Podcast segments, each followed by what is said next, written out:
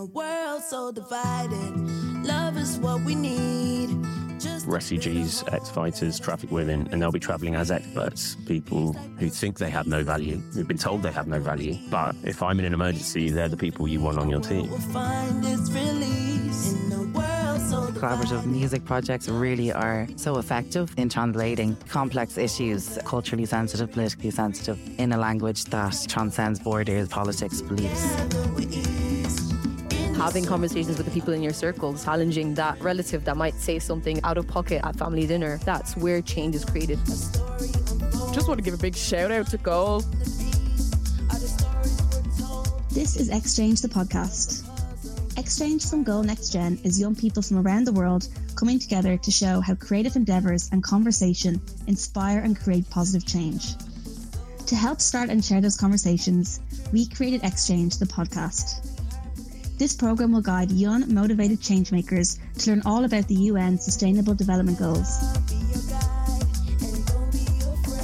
In episode three, we are back in Dublin for the launch of Spark, a project that resulted in a brand new track, video, and documentary premiered with a night of performance, food, and conversation. This episode features one of the panel discussions from the launch event. Our host on the night was presenter, teacher, activist, and writer Emer O'Neill. The guests on the panel are James Gomez Thompson, founder of The Great Oven, an organisation that puts giant, beautifully decorated ovens in refugee camps in cities in crisis and in post conflict zones. They also supplied the food for the evening. Amanda Adewole, activist, content creator, podcast host, and former Black and Irish member, and Vikki Walshe, Goal Global Citizenship Manager. Goal Next Gen are supported by Irish Aid, Ireland's development cooperation programme, which aims to reduce poverty, hunger, and humanitarian need. We join the conversation as Emer has just asked James about the food they had prepared for the event. You're an incredible human, actually. Friends with a lot of incredible humans. A couple of them are here that cooked with us today Tamara and Keith, Margaret and Matuela. And the amazing thing was they actually took recipes from our team of refugees and trafficked women and ex fighters and used that inspiration as a sort of international gastronomic act of solidarity Let's talk about the Great Oven. We build giant community ovens that are three ton public works of art that we put in refugee camps, post conflict areas, kind of conflict areas. We do food relief, putting it back in the hands of the people who I think spend so much time either queuing for food boxes. And it's a place for anyone marginalized who wants to, through food and art, not fall victim to radicalization is a big part of finding a community around that oven. The biggest part of it at the moment is we've got six sites across Lebanon and we're about to extend to the border of Colombia and Venezuela. And the real thinking around it is rather than a kind of random European turning up with a novel food relief idea, we're going to take our team of refugees, ex fighters, trafficked women, and they'll be traveling as experts, people who think they have no value, who've been told they have no value. But if I'm in an emergency, they're the people you want on your team. You're using ex child soldiers, trafficked women, refugees, people that need to know that they're human, they're cared about, that they have a role, they're wanted. How do you, how does art translate in terms of what you're doing with your ovens and creating a cohesive community in these places that have had tremendous trauma? At the very beginning, I think I feared a lot of the ovens being stolen or, or taken away. I figured that if we got a team together who built it, painted it, and would then protect it, and there are so many people who, who had art pouring out of them, who had absolutely no outlet for it. One example, we have a guy called Mustafa, who's an ex fighter, where we built the first oven was in an old sniper's perch, a place that people didn't like walking past. Awful memories. And we wanted to convert that place into a place of removing that fear. So we turned that into our first oven workshop. So art aesthetically can replace your impression of people, of a place. That picture there is actually Mustafa. He would break into the building that sniper's perch was in, we come in and he'd just have done a new wall literally every night. And then that picture that came up before, two weeks after we left, he'd already gathered his own crew to start painting staircases. And this was in a, an area of sectarian conflict, Sunni and uh, Alawite. He had to express himself. I believe you have a strong connection between food and communication and that it can be used again nearly like a language. Talk to me a little bit about that. We honed in on this term, which is intuitive layering. Much in the same way that you cook, a lot of people make art, the same with music. You create the environment for this intuitive layering to happen. It transcends language. And I think just the very act of the recipe, so many of the stories that we were hearing, people would sometimes have a couple of hours to pack their bags if they've been displaced by conflict. You don't tend to take anything particularly important. The most important thing you take with you is the recipe, your recipe that is home for you. So a big fight for me is to try and get cultural heritage recognition for the migrant recipe and also seeing the way that they mix and blend around displacement, but also in the global north. And that bit of IP that these guys have, I think has amazing value Yeah. uh, that transcends language and, and borders. recipes and food and how people cook the same type of food but in totally different ways. But it's true to your culture. It's part of your heritage. So even if i'm displaced and i'm somewhere else i can still bring a piece of my culture with me. And i'm thinking of that movie ratatouille and the guy he eats that soup and it brings him right back to his childhood. What can we do?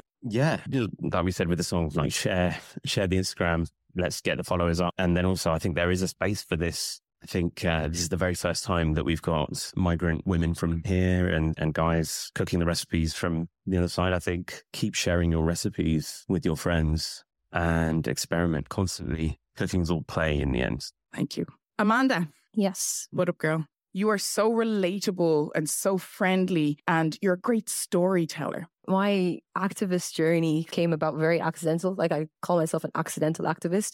First of all, just talking about things that I care about. It was very much an outpouring from my heart. I think it resonated with people. Taking that into art or my, into my creativity, I'm a content creator. And I think a lot of what I'm passionate about feeds into that. I'm passionate about people, creating change, creating equitable change. The major thing for me is through language. It's fundamentally Irish, just tell a story.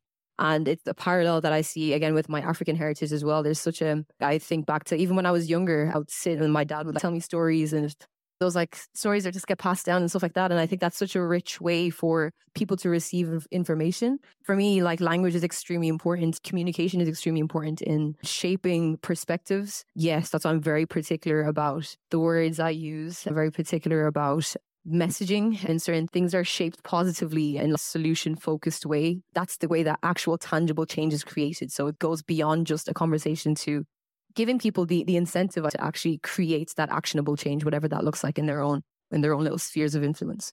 What have you learned from your experiences?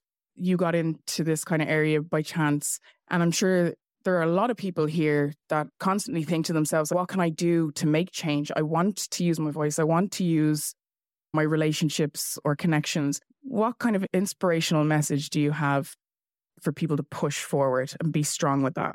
First of all, realizing that it's not going to happen overnight. For me personally, that was like a major thing for me to come to terms. You're not going to change the world in one day. And I think if each individual person takes it upon themselves to do their bit. So having conversations with the people in your circles, you know, challenging that relative that might say something out, out of pocket at family dinner, stuff like that. Where change is created. Even if that's where your sphere of influence is, if you're doing your bit, to me, that's loads. Taking it a step further from that, then educating yourself. So there's like loads of resources, there's loads of there's a lot of people sharing their experiences, their yeah, their own experiences and their stories. And I think engaging with that, tapping into that, and again, breaking out of your own little echo chamber. We get comfortable in our in our own little bubbles, surrounding ourselves with people that look like us, that think like us, that have the same way of life. Breaking out of that bubble is extremely important to your own personal growth. Again, I challenge you to talk to people with different political views and not combative way. There's such a power in being able to have a conversation with someone that you might may not necessarily agree with, but still having respectful, empathetic conversation with that person. I think it's extremely powerful. Having the agency to do that in whatever sphere of influence you have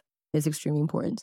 I do find at a lot of these events that I host, I'm always preaching to the converted. You've come out here to support tonight, but I myself learn something new all the time. When people from my community, I learned so much from them just from being around them and realize in ways that I can do so much more for Ireland and change and inclusion. Vikki, mm-hmm. so you work with Goal. You are the Global Citizenship Education Officer. You work with youth, manning a lot of what's going on. Just to say, from Goal Next Gen, on behalf of Goal, thanks to everyone for coming here tonight. And this is part of the work we do. So, for those that don't know, Goal is a humanitarian response agency. We've been responding to crises in 60 countries around the world for the past 45 years, as well as responding to, as a first responder to humanitarian crises. We also support vulnerable communities to survive and overcome crises, in particular, building resilient health systems and food and nutrition security. So, in terms of global citizenship, and I know, Emer, you have the same title and confusion when we say who we are and what we do. I didn't make it up, but it is a real title. But essentially, it is engaging with the Irish public and young people in particular through formal education in schools, through youth work. We have a youth program that Roisin runs over here and Adam worked with. And then we also do events like this through wider public engagement. So events, we're at festivals, EP, Bloom and Earth Rising. So yeah, the aim of that is to empower young people in Ireland with the knowledge, skills and confidence to speak out for change and to build a more resilient, inclusive and sustainable world for all. We find events like this or projects, collaborative music projects really are so effective in translating really complex issues and often sensitive, culturally sensitive, politically sensitive in a language that, yeah, transcends borders, politics, beliefs. Just want to give a big shout out to Goal. You're stepping it up, putting action behind their words, and they're taking it that next step further. I find sometimes when I come to stuff like this, I there's have you ever heard of KWL? So K is for what you know, W is for what you want to know, and L is for what you have learned. So whenever I go into a place where I'm going to listen to people and learn and absorb that information. I want to figure out what it is that I already know, but what I learned at the end of it. But the main part that generally is where it stops is the action, where you really make the difference. It's that final step. James, you have completed the full circle. You are making clear and distinct change in what it is that you're doing. I'd love to know how your background in food and media has played a role in your humanitarianism. The whole project actually started as a TV show idea. It had a working title of uh, Tales from a Conflict Kitchen. We, a couple of weeks into filming, realized that what we were creating couldn't just be some fake thing for television. It was too successful. And that is the day that I decided to stay in Lebanon four and a half years ago. We didn't quite know what it was going to be at that point, but a lot of the things that we identified is I think there's a bit of guilt around making entertainment of situations with that extreme hardship. We were seeing the most incredibly talented people who you're probably offering hope to that you were fearful that you might let down one day. So a lot of the skills in finding interesting characters I can find an interesting character and follow through and empower them. It's an interesting thing in the food world. One of the things I'd always identified is a lot of the most interesting recipes and stories happen to be in countries where people are starving to death. And in the West, a lot of the ideas around food television aren't going particularly anywhere. It's Yeah. recycled nonsense. Actually, why don't we use the tricks of entertainment to empower these voices Absolutely. And create a kind of movement around it. I think we were using, I was very inspired by counterculture, sound system culture. So seeing people gathering around a giant oven, it wasn't necessarily NGOs that they were there, they were forming part of it. Right in the beginning, we didn't necessarily have a place for our oven. So there's a friend of mine who owned basically Beirut's most famous techno club. And we needed, one of our ovens was under threat. And Yeah. I went to him and I said, House and Techno was built on safe spaces for people from marginalized backgrounds. How about you give me your nightclub as a community kitchen by day and it could be a nightclub at night? Was that a goer? It was, yeah. We would get like 100 people per team each day. Absolutely amazing. So you know what? If you don't ask, you don't get. Yeah, exactly. I want to get round to actually creating a massive community nightclub stroke kitchen. Food Uh, and that needs- dancing. that, that needs to exist. I'm there. Maybe, maybe that's what we can create here in Ireland. Say no more. yeah. Amanda, what form of your artistry do you find is the most influential? I want to be able to say videos because that's just my passion. I love video. But honestly, it's actually this it's conversations, it's just talking. So, whether that be by spoken word, whether that be by stuff like this, yeah, just talking to people, sharing a story, having a conversation, I think it just, I think, brings us back to what fundamentally just makes us human. It's just that connection. Yeah, I think that's honestly, that's the best way to break down any misconceptions, to break down walls between people and build a bridge. There's always something that that you know on a human level that we can share. And I think when people are able to see those similarities within within themselves, regardless of whatever the exterior looks like, they're so much more receptive of whatever you say after that point. So I think once everything opens up with with a conversation with a person. They're like everything else can come after. I couldn't agree more. Being invited to such a, a diverse group here tonight is so beautiful. I think it's the epitome of a true Ireland, which is changing and is so incredible. You mentioned it there. So you mentioned the word diversity. And for me, it's like bringing it beyond that. So buzzwords at the moment is diversity and inclusion, but what does that actually mean? The way I like to think of it in my mind, like diversity is like being asked to a dance. Inclusion is like being asked to dance. So the difference there is actually inviting people onto the dance floor. So it's one thing to have a room full of people that look different. Do those people feel safe in that room? Does everyone's voice matter in that room, or does does that in, doesn't the individual feel like their voice matters in that room? And I think that's like where the key difference is because I've been in a lot of diverse rooms where I'm afraid to speak. So I think fostering an environment that's not just diverse, but also like actively inclusive is extremely important. And, and that's not even just on this, on a personal level, like in your everyday life, are you approaching people with a mindset of inclusivity? Like when people encounter you, do they feel safe enough to be able to bring the, themselves and show themselves to you? So for me, that's just just, I think on a personal level, just like operating from a, a mindset of actively being inclusive and, and maintaining that, I think, in every interaction. That is such a solid point. It's so true. And I was at an event, it's a while ago now, it's an educational organization. And the whole reason I was there was about equality and inclusion. And afterwards, a couple of students came up to me, and one of them said, So he's from India and came here for education. And he said that he was having a really tough time getting partners to work with him in his college courses. That when the professor would say, I want you guys to team up now, please, and you are going to do this project, um, that literally they had to go. And it wasn't just one, there was a couple of others that had to actually go to the professor and say, Nobody will have me in their group. I can't get picked, literally. And it's just even something as simple as that. Yet your organization might have all the bells and whistles in ter- terms of frameworks and strategic plans and all of the buzzwords in place and the policies. But if that stuff is still going on, are you really making a difference? Equity and equality gives me that same vibe because people believe that equality is the same as equity, and it is so not. And people start with equality first when you cannot have equality without having equity to begin with. And the equity is recognizing the needs of those in marginalized groups and realizing that their needs are going to be different than the next. It's like having two people. You have a wheelchair user and a non wheelchair user, and you bring them both hmm. bikes because you want them to have access to being able to travel to and from school together. The reality of it is, what is a wheelchair user going to do with that? Vikki, it was probably about a month ago, was it? And we had visitors over. So, ambassadors for the program come over and visit from Ethiopia, Uganda, Zimbabwe. Talk to me a little bit about that. Goal gen- as a whole, as an organization, really values inclusion and that inspired inclusion, not just diversity. And we work in now 14 countries across uh, the world. So we're very much led by our colleagues and our um, partners in all of these different regions. And um, one of the programs that we run in Goal Next Gen is the Next Gen Youth Program. Um, so there's 30 young people are brought, and some of the members are here tonight. You might give away Remy, Ross, Neva's here.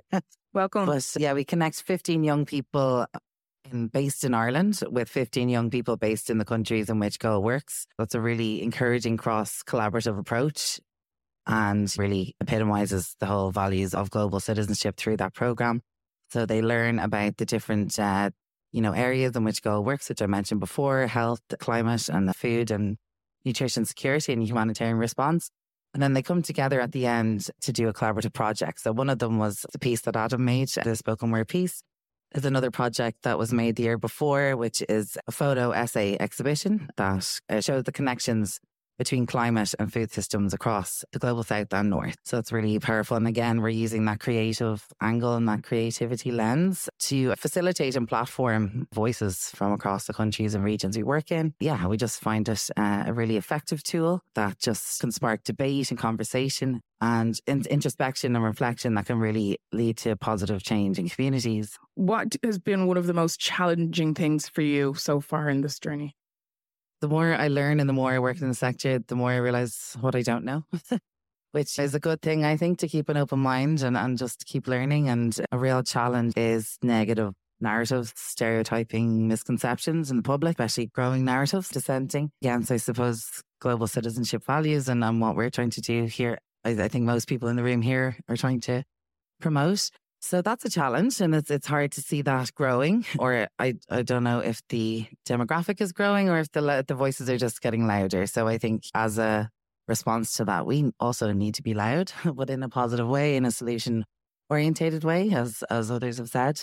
So that's what we see Spark and this exchange campaign being a real vessel or a vehicle to do that. Yeah. Yeah. They couldn't come at a better time and it's so needed. Okay. And have we got some questions? A bit of engagement. Yes, in the back. Thank you guys. Are you enjoying yourselves? Yeah. And can I just ask, are, are you feeling empowered, inspired, and motivated? Are you? Are you actually? Oh, hell yeah. That's what I like to hear. Okay.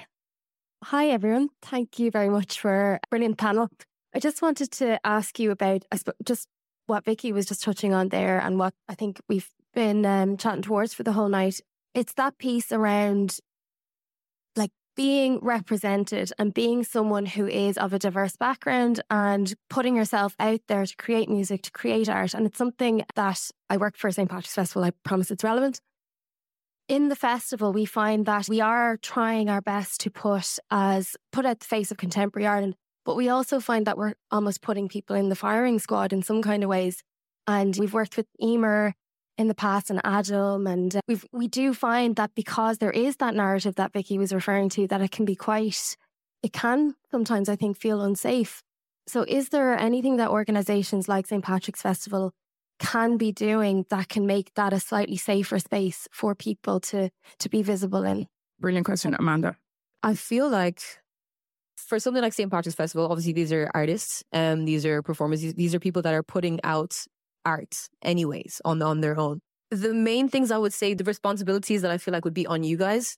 First of all, before environment or before people even get in the room, I think there needs to be a certain level of intentionality. So before that point, it's why are we working with these artists? And is our reasoning for working with these artists or our motivations for working with these artists correct? So I think as an artist, if I was to feel like this organization values me, they wants me in this space, they that would automatically put me at ease before I even get in the door.